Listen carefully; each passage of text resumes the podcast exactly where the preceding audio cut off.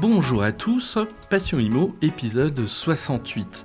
Alors on va clôturer en fait avec cet épisode une mini-série de trois épisodes. Euh, pour euh, vous rappeler, nous avions euh, démarré avec une étude d'ensemble des prix de l'immobilier en 2023 et essayé de réfléchir à ce qu'il en adviendra en 2024. Ça, c'était le premier épisode de cette petite série. Le deuxième, nous étions allés dans un endroit sur lequel on, ne va pas nécessairement étudier euh, les tendances de l'immobilier, c'est bien dommage. Euh, c'est le centre de la France, la Nièvre et le Cher, et c'était assez symptomatique de ce qui se passe finalement dans une grande partie euh, du territoire national. Ça, c'était notre deuxième épisode. Et là, le troisième et dernier, on va se projeter dans une toute autre région de France avec des problématiques immobilières et notamment en termes de prix qui n'ont rien à voir. Il s'agit de Lyon et de la métropole lyonnaise. Alors pourquoi qui n'ont rien à voir? Bah parce qu'effectivement, avec euh, la Nièvre, ça va être le grand écart, puisque si euh, en France on a connu ces dix dernières années une augmentation des prix de l'immobilier d'environ 30%, ce qui est déjà important pour l'ensemble du territoire national.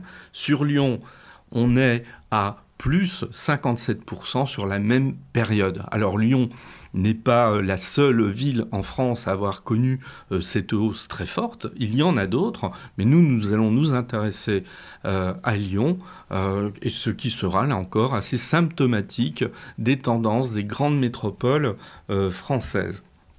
Pour ce faire, bah, rien de mieux que euh, d'interroger quelqu'un qui est en prise directe avec le marché lyonnais, quelqu'un en plus que j'apprécie tout particulièrement. Il s'agit de Maril Imsisen.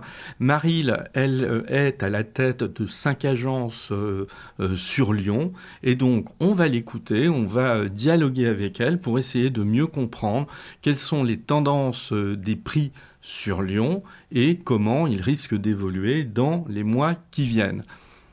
Passion Imo, épisode 58, c'est parti.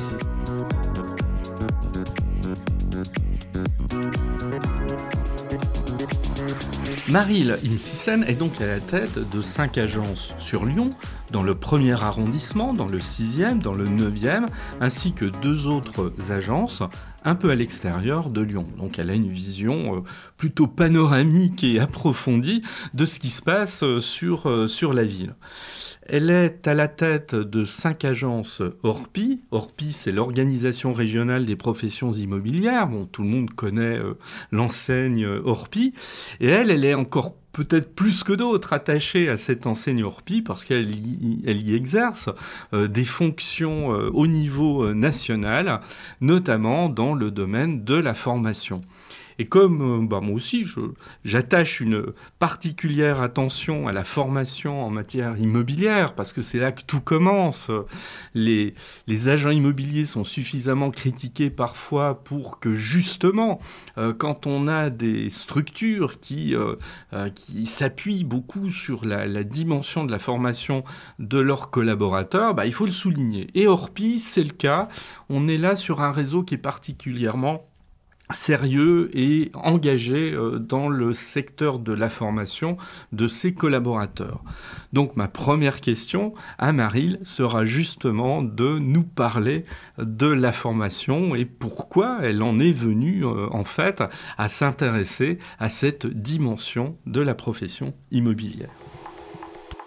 Alors moi, j'ai j'ai pas toujours fait de l'immobilier dans ma vie. Euh, je suis linguiste de formation et la linguistique m'a amenée à la formation à l'étranger.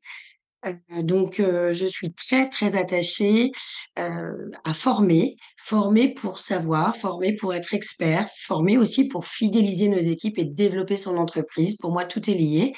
Donc, le rôle que j'ai au national, c'est euh, Orpi Campus, qui est un concept qui euh, régit, je dirais, euh, bah, pas mal de, possibilités de formation. On part d'un recrutement avec euh, le CQP qu'on a internalisé euh, chez Orpi. Hein, quand on change de métier, on doit être accompagné, surtout dans ce métier qui est un très beau métier, en tout cas en transaction, euh, mais qui, euh, euh, voilà, qui, qui on, on, doit avoir beaucoup de cordes à notre arc. Mmh. Et je m'occupe également de la montée en compétences des managers ou des associés qui voudraient passer leur VAE. heu, avec la collaboration, de l'ESPI avec laquelle nous sommes, partenaires.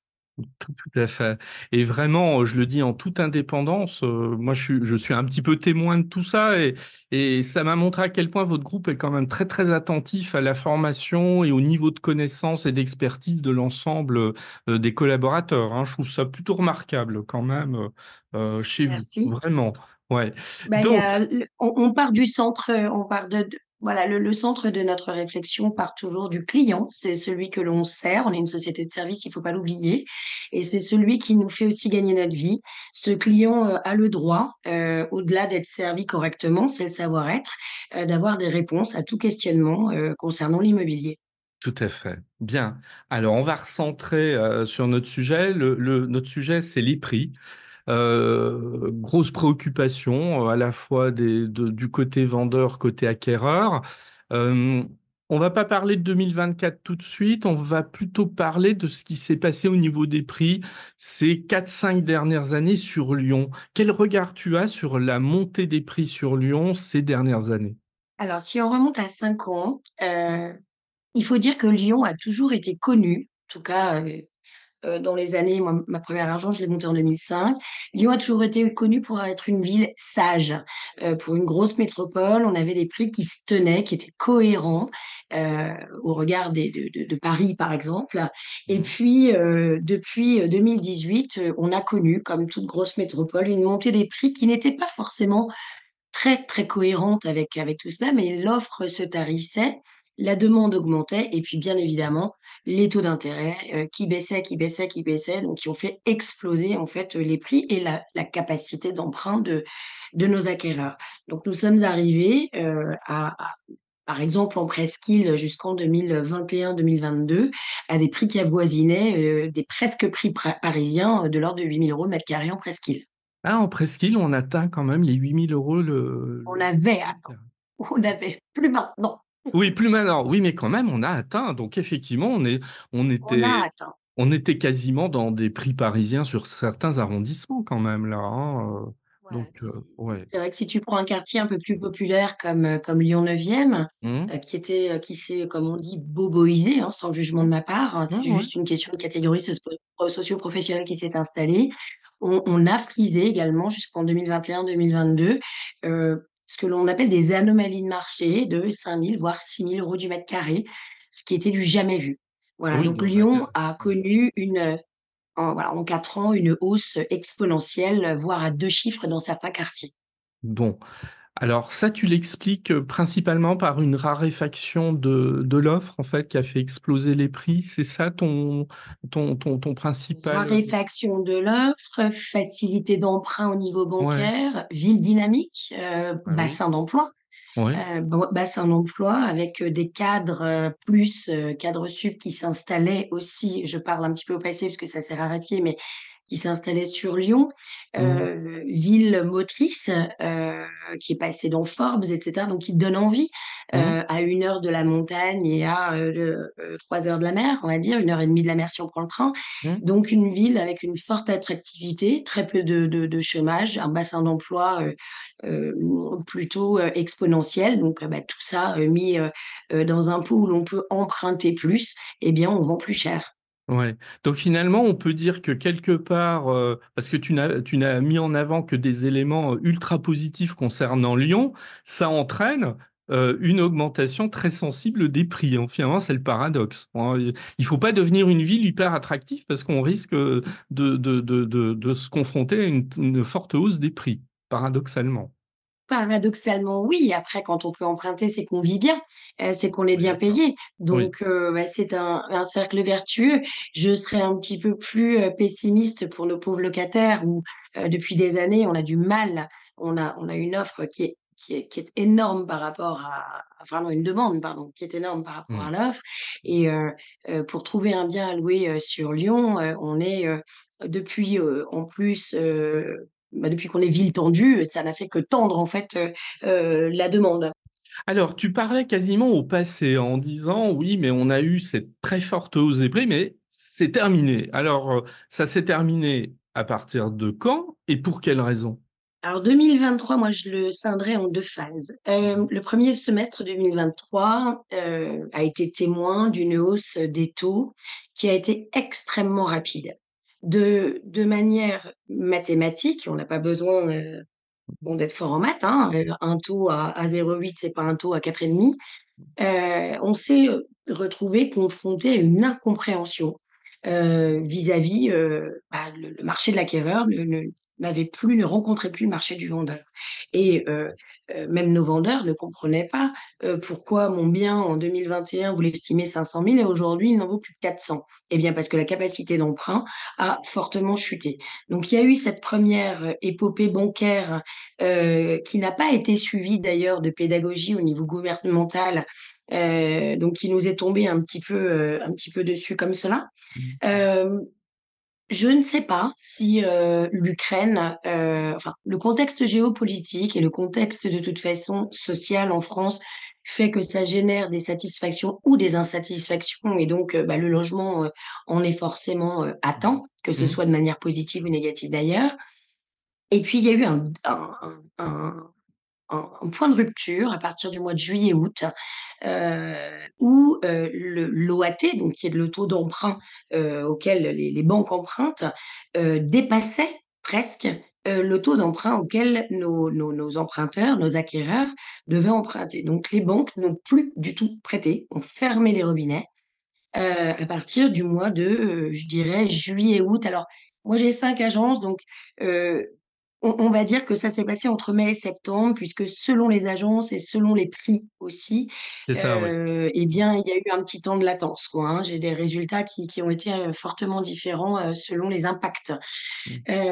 Et puis s'est ajouté donc à cela des vendeurs qui ont résisté, au niveau des prix. Les prix, ont baissé mais pour, heu, pour beaucoup, heu, pas encore, heu, assez. Il suffit d'écouter d'ailleurs, le nombre, de de podcasts de notre président Guillaume Martineau qui l'explique Mmh. très bien au niveau des médias. Donc tout ça fait que dans une cocotte et bah, ça fonctionne plus.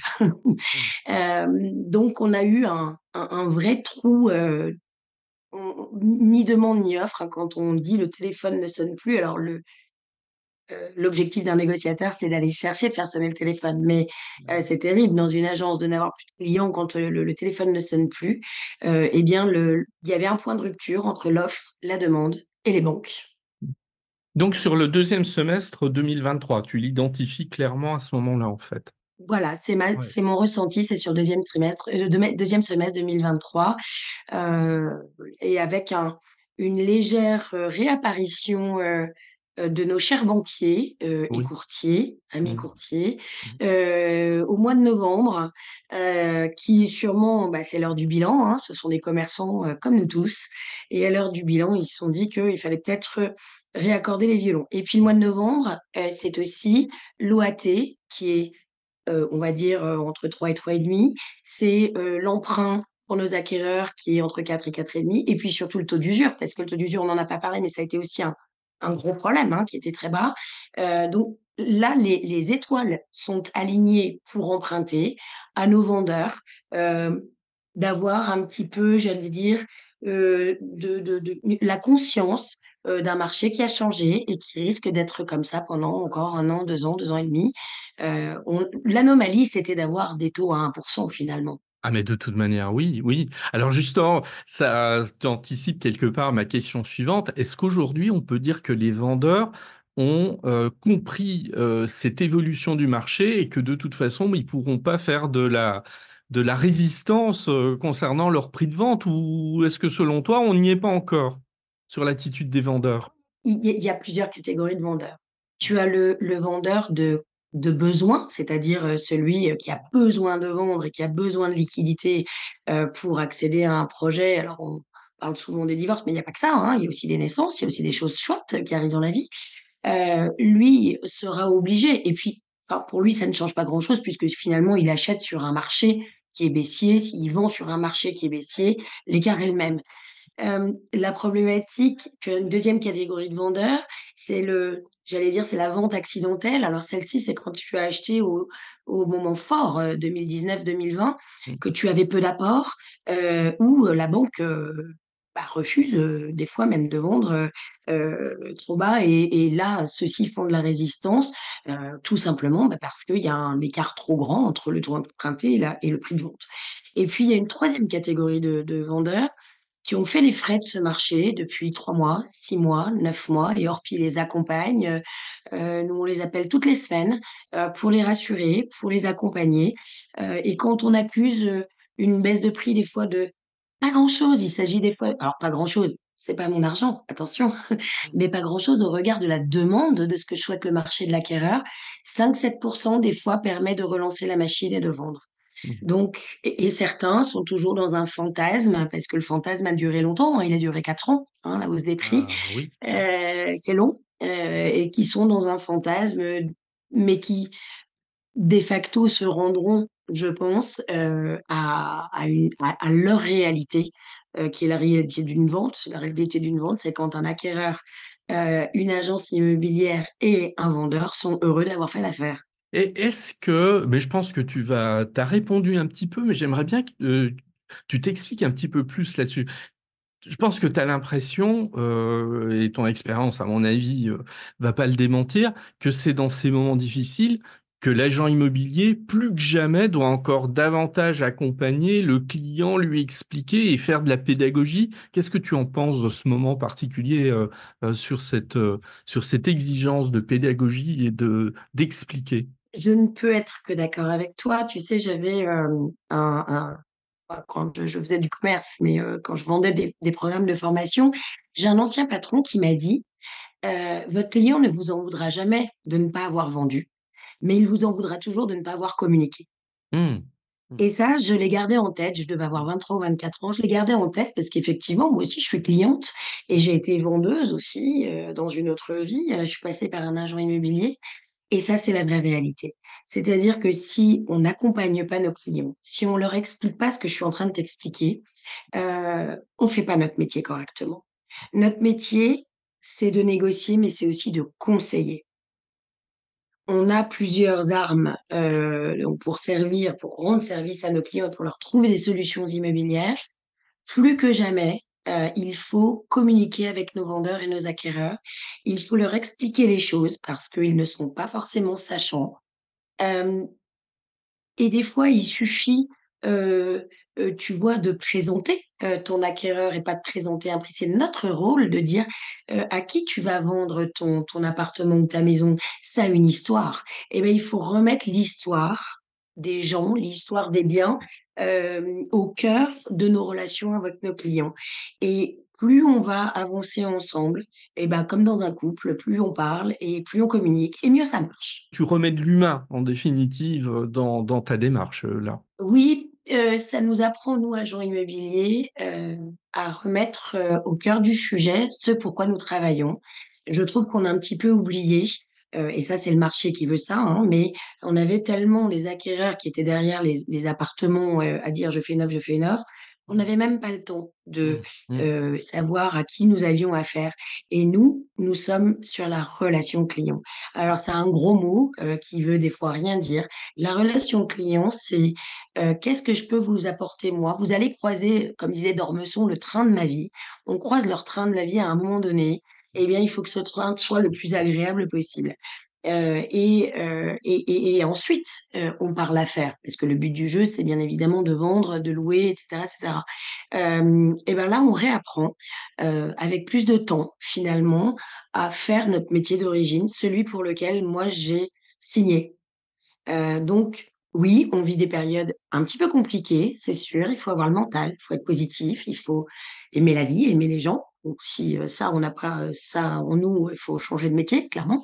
Mais mais c'est une très, très belle leçon de vie, ce qu'on est en train de vivre. Juste pour terminer, bien évidemment, je ne vais pas te demander de lire dans une boule de cristal, parce qu'en plus, c'est un, c'est un exercice que je déteste. Il y a beaucoup de gens qui font de la prospective comme ça, qui parlent un peu à tort et à travers. Mais de ton expérience, euh, comment tu vois euh, ce début d'année et comment tu imagines euh, 2024? Bon, alors tu parles à une éternelle optimiste. Alors, forcément, j'ai un prisme qui va être, un petit peu biaisé, mais c'est le mien.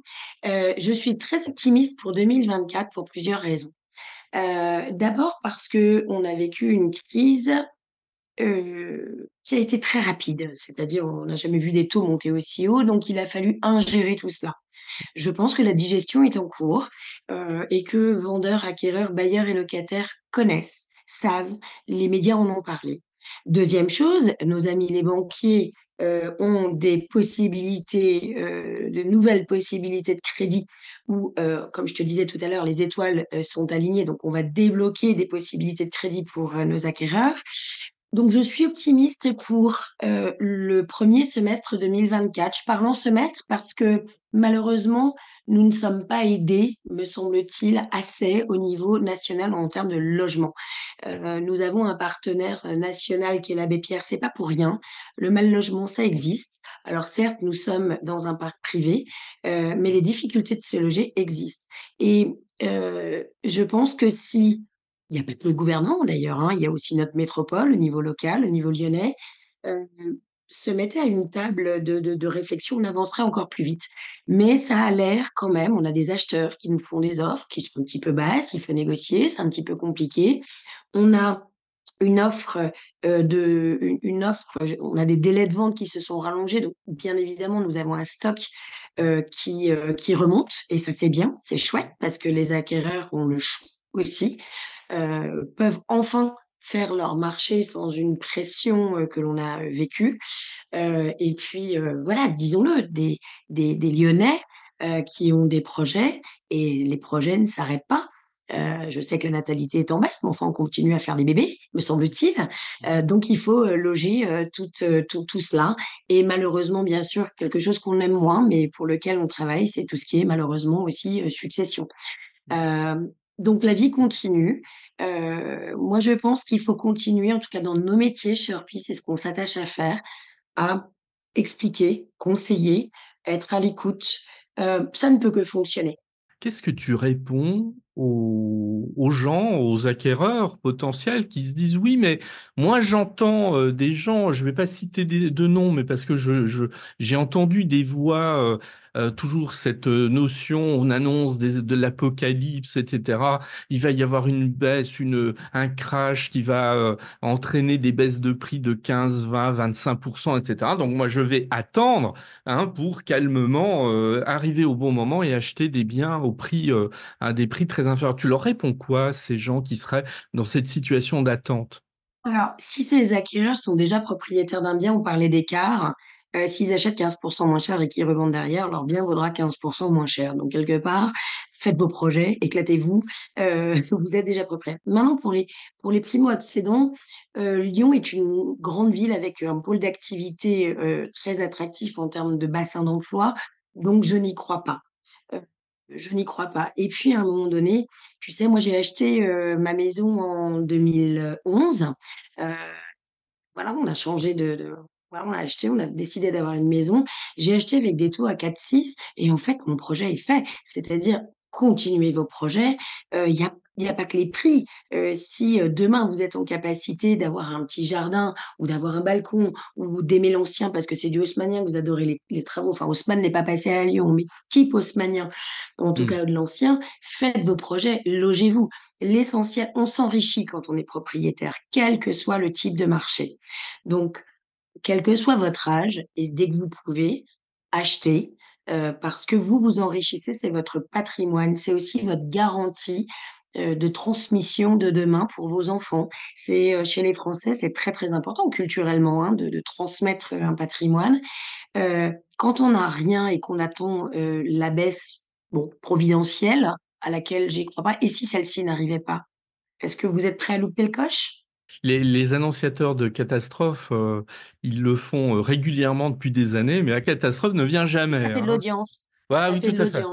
ça fait de l'audience, effectivement. Très Le catastrophisme a toujours fait plus d'au d'audience que le que le que le positivisme. Bon, heu, l'audience, c'est une chose, heu, vivre dans l'immobilier et faire de l'immobilier, c'est autre chose. Bien. Donc pour conclure, tu es plutôt optimiste sur 2024 et tu dis aux gens, ben, investissez-vous dans vos projets, heu, ça sert à rien finalement de de de repousser quoi que ce soit. Je ne repousse, heu, je ne repousserai rien puisqu'il y a pas que l'immobilier dans la vie. Je pense que quand on crée une entreprise ou quand on commence un nouveau job, que quel que soit notre âge, on, s'investit, on est engagé. Euh, engagez-vous dans vos projets. Vous serez gagnant quoi qu'il arrive. C'est vraiment la phrase que je retiens de cet entretien avec Maril. Vous serez gagnant quoi qu'il arrive.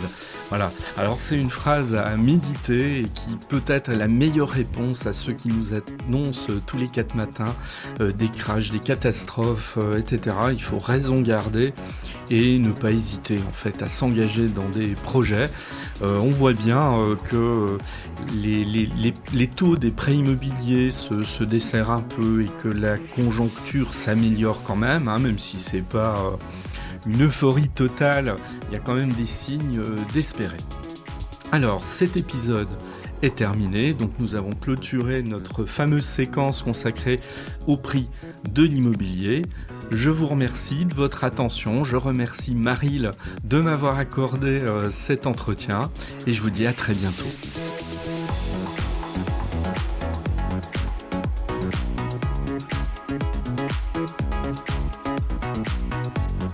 Mm-hmm.